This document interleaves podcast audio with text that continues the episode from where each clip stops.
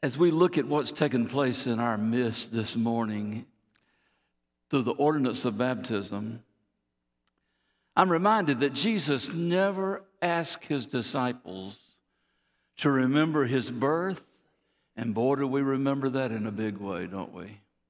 Christmas. He never asked them to remember those things, but he did instruct them to remember his death and his resurrection, and gave the church two very visible symbols referred to as the ordinances of the church. These two ordinances are baptism that we've experienced this morning and communion or the Lord's Supper that we partake of once a quarter. Why should a person be baptized? First of all, to follow an example of the Lord Jesus Christ, who felt that that was necessary and went to John the baptizer and said to me, Baptize me. And I told the kids this morning in my study before they came over for baptism, John says, Oh, I'm not worthy to do that. No. And Jesus said, Nonetheless, baptize me. And when Jesus was baptized, it says he came forth out of the water and an audible voice spoke from heaven. The Father says, This is my beloved Son, in whom I'm well pleased. The Father applauded the Son. The Father vocally recognized the Son, the Lord Jesus Christ, at his baptism, that he was willing to be identified as who he was and that he was willing to be baptized. Secondly, you should be baptized because Jesus commanded it. In Matthew chapter 28 and 19 and 20, the verses 19 and 20, it's what we call the Great Commission. Jesus said, Go therefore into all the world and make disciples, baptizing them in the name of the Father and of the Son and of the Holy Spirit, teaching them to observe all things that I have commanded you. And lo, I am with you always, even to the end of the age. Amen. It is an act that is commanded of the church that we baptize those who were birthed into the family of God, who believe on the Lord Jesus Christ.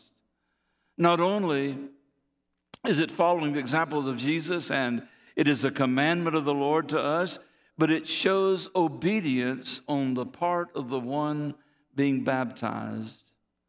Acts chapter 2 and verse 41, it says, then those who gladly received his word were baptized. And that day, about 3,000 souls were added to them. Now, I wonder how long you would have sat here for me to baptize 3,000 people today. But you know, it went a long time, some of you would have stayed the whole time, wouldn't you? But I, am just think about that. That one day, 3,000 folks received Christ, and they were gladly baptized. You see, baptism is symbolic. I told the kids as we were meeting a while ago, it doesn't save them, it doesn't wash away their sins, it doesn't add anything to their salvation that was completed through the death, burial, and the resurrection of Jesus. And when you trust in his finished work, you are granted salvation, you are given everlasting life, and it begins that day, not the day you go into the baptistry. But it is a symbol it doesn't give forgiveness, but is a picture of that that has already transpired and what you have become since you believed in salvation. It is like a mini drama of what has happened to you spiritually by receiving Christ as your Savior. Baptism doesn't take away sin, as I said. Only Jesus can take away our sins, and He promises to do that that He forgives us of every sin. Baptism is like a wedding ring. I have one on. I wear it 24 hours a day, 365 and one fourth days a year. I wear it gladly and proudly. Melanie gave it to me. She gave it to me when we were married at the Heritage Baptist Church in 1974, July the 20th. Aren't you proud of me? She gave me that wedding band, and I have married, been wearing it ever since. I have only taken it off one time for surgery, and the next time I said no, and they put a piece of tape around it. I've been wearing it all those times. But let me tell you what that ring does not make me married to Melanie. I'm going to do something I never do, I think. There it is. Am I unmarried to Melanie? I'm still married to her. I'm still committed to her. This ring is simply a symbol, a testimony, a visible sign to those who know me and see me that I have a wife and she has given me a wedding band. And therefore, as though any woman would be uh, interested, I'm unavailable. I'm thankful that I wear that, and I'm thankful for my wife. And so it is with baptism. It is taking on, if I can say it this way, the wedding band of the Lord Jesus Christ, because you do become a part of the bride of Christ. That's what the church is called. And so you become His and you have a relationship with Him and you take on baptism symbolic of what's taken place and you just listen to me kids you just identified with christ in your baptism and saying to the world i belong to him and he belongs to me. I want to talk to you for just a few minutes this morning about the statement of baptism. Listen to what paul writes to the church at rome in chapter 6 I'm going to read all 11 verses of this, this particular passage. What shall we say then? Shall we continue in sin that grace may abound? Certainly not. How shall we who died to sin live any longer therein? Or do you not know that as many of us as were baptized into Christ were baptized into his death? Therefore, we were buried with him through baptism into death, that just as Christ was raised from the dead by the glory of the Father, even so we should walk in a newness of life. For if we've been united together in the likeness of his death, certainly we should also be in the likeness of his resurrection, knowing this that our old man was crucified with him, that the body of sin might be done away with, that we should no longer be slaves of sin. For he who has died has been freed from sin. Now, if we died with Christ, we believe we shall also live with him, knowing that Christ, having been raised from the dead, dies no more. Death no longer has dominion over him. For the death that he died, he died to sin once for all. But the life that he lives, he lives to God. Likewise, pay attention when the scripture says likewise. Likewise, you also reckon yourselves to be dead indeed to sin, but alive to God in Christ Jesus our Lord. Now, does that mean once you're saved, once you're baptized, that you're not going to sin anymore? No, you still have to deal with your old nature. We want to be crucified with Christ, but that's a constant thing over and over in our lives daily to be crucified to self and crucified to sin and to give over to the way of Christ in our lives. We still have to contend with the flesh, but we have an advocate with the Father. In First John, he says, if we confess our sins, now he's John says, I'm writing this to Christians because he calls us all the way through it, my little children, my little children, my little children. He's talking about those who have been saved, those who know Christ as their Savior. He says, My little children, I write these things unto you. That if we confess our sins, and he's talking about, he's talking about saved folks, talking about Christians. If we confess our sins, He is faithful and just to forgive us of our sins. You see, that's what's so good about it. Tristan said Jesus didn't die so we can sin, He died as a penalty, as a gift to us for our sins that we might be forgiven. I'm thankful that we walk in the forgiveness of Christ, aren't you? And baptism is a testimony, a witness that I have been forgiven in Christ. I am buried to the old nature. I rise to walk in a new way of life.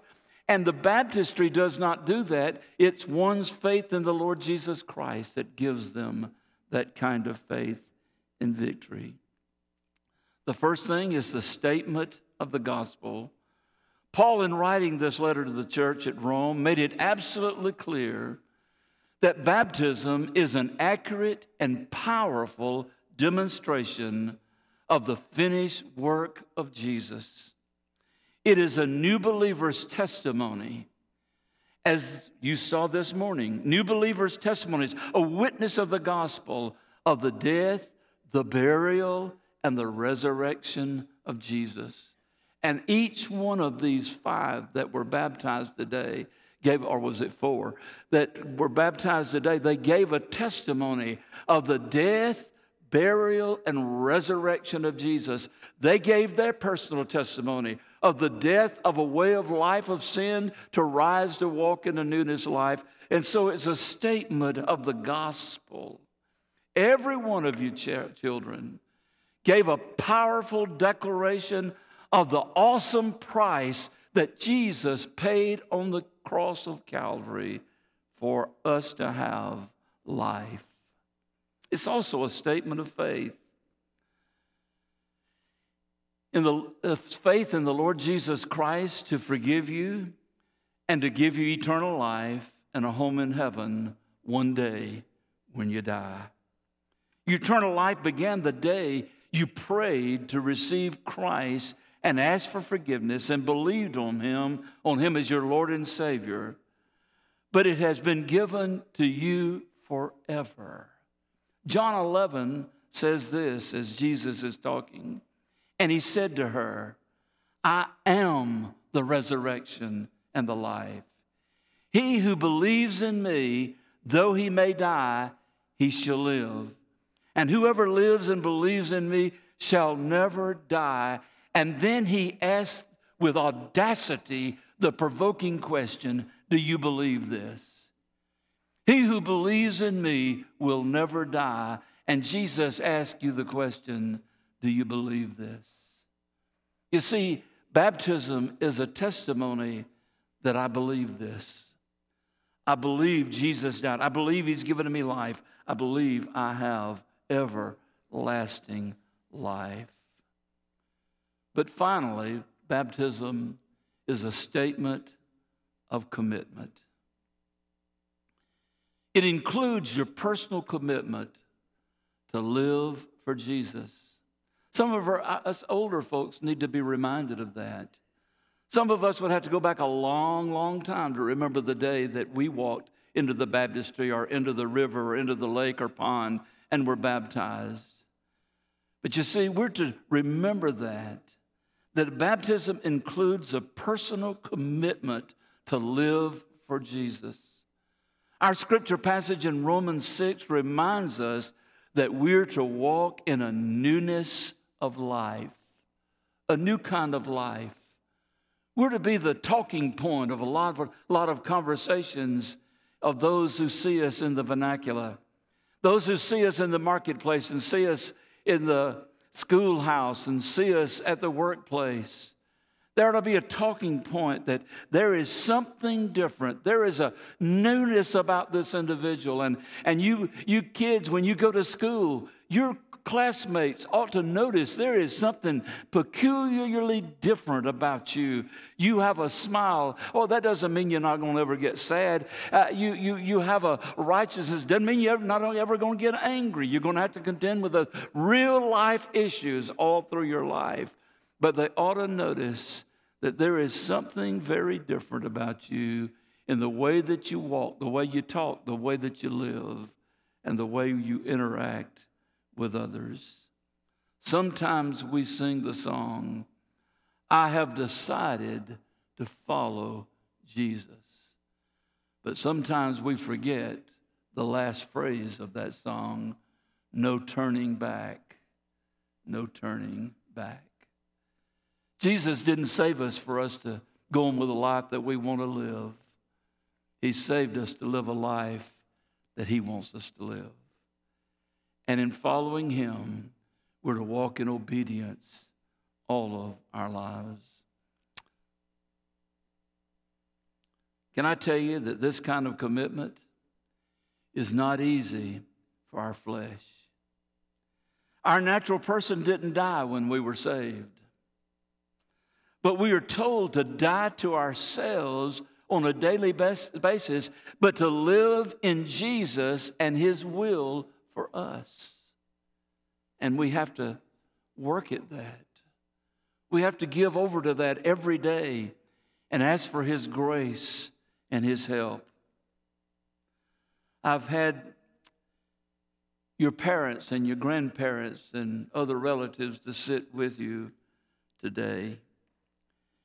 It is in, to encourage you and encourage your family to guide and instruct you in the new life. The scriptures are abundantly clear. I could preach now until 12 o'clock today, but I could not be so precise and so clear as the scriptures are. The scriptures tell us we're to bring up or raise up a child in the way that he or she ought to live. And when they become older, the promise of the Word of God is that they will not depart from it. Wow. It didn't say, I didn't say that, I should say. God said that. You know, right here in this building, and I would never point out anybody, or embarrass anybody, but I'm telling you, right here in this building, this congregation today, there are some of you that could say, you know, I, way, I, I was wayward. I walked away from my walk in Christ. I was disobedient. But because of godly parents, because of having been brought up the right way, because they were praying for me because they would not give up, because they didn't tell me just go on to hell and get it over with. They didn't have that kind of attitude. They just kept walking with me and talking with me and loving me and caring. And when he is old, he will not depart from it. God promises if you'll be that kind of a parent, even though your child may get wayward, they will eventually come back to that that they experienced in Christ Jesus. God tells parents and grandparents these words Tell these things to your children and to your children's children, to your children and your children's children. Mamas and daddies, don't expect these kids to automatically mature into godly, Christ like young adults the responsibility to help them to become godly young men and godly young women is squarely placed on the shoulders of the home and the church. When we have baby dedications, we make a covenant with those parents who bring their child before this church for baby dedication. We make it very clear that baby dedication does not impart forgiveness or salvation of that child. It is just a time of the parents saying, We make a commitment. That child's just a baby. That child doesn't know how to make a commitment.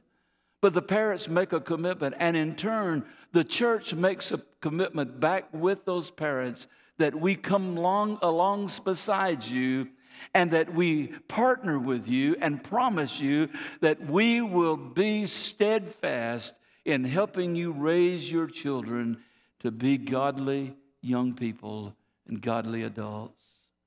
This church takes that seriously. We have preschool department with a preschool minister. We have a children's department with a children's minister. We have a student department, youth department with a student pastor. We believe in helping the family. We believe in helping parents. We believe in partnering with you to help raise your children to a godly walk. Don't expect it to be automatic. When your children are brought by you before the church, in that time of dedication, we promised you that we would help you in that endeavor, as I mentioned. I want you to know Melanie and I and Troy and Nancy Spence have the biblical responsibility to aid and to support Patrick and Heather in teaching Tristan and Evan how to walk with Jesus. And we are committed to do just that. This pastor and this church have promised each of you the very same thing time and time again. And today, we promise you all over again that we will assist you. We are here. We will not back up. We will not let you down. We will not forsake you. Neither will we forsake your children. We are here to teach them and support you and teach them, teaching them the ways of the Lord that they may grow to be godly young people. The question is are you committed? Are you committed as a parent, as a grandparent? Are you committed as a family member that you're going to live such a life in front of them that they will see the power of God working in your life and they will hear from you praise and glory to the Lord Jesus Christ, not only in the way that you live, but the way that you talk. You have a responsibility. I didn't give it to you, God gave it to you. And as Melly and I take on that responsibility very seriously with our two grandboys, grandparents ought to do the same thing. You're not interfering, you're aiding, you're helping, you're loving, you're doing the biblical and the right thing. Make that commitment to your children and to your children's children that daddy may not be perfect. Mama may get mad sometime and blister your hiney. Granddaddy may get mad at the dog and kick him. Grandmother does no wrong. I'm convinced of that. But through it all, hear me, we're here. And we'll walk with you. And we want you to live for Jesus every day. You got me? You got me? You got me? Where'd Lucy go? You got me, Lucy? Let's pray together. Father, it's been a wonderful time to be in your house. Lord, we are we're just lifted up in praise and thanksgiving for these precious children who have come to faith in the Lord Jesus Christ. Help us never to walk them through the baptismal service and say, Live a good life. Good luck to you. Lord, that is not our purpose. That is not our desire. And that is not what we will do. Help us to support them, to teach them, to nurture them, and to help them to become the adults that you've saved them to be. I pray for their parents. Give them grace. Give them patience beyond what comes naturally. Give them a way to show their love so that their children understand that they love them dearly.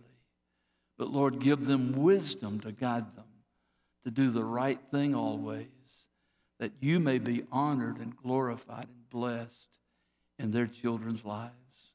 And Lord, we'd give you the praise and the glory if you see fit to call any of these to ministry. That one day they say, I've been called to ministry. I'm going to serve the Lord full time. I'm going to be a missionary. I, am going to be a preacher. Lord, your will be done, not ours, but yours. Help us as we leave this place, that our lives may bear the likeness of Jesus And in Him, we can walk in strength and confidence and love. In Jesus' name we pray. Amen.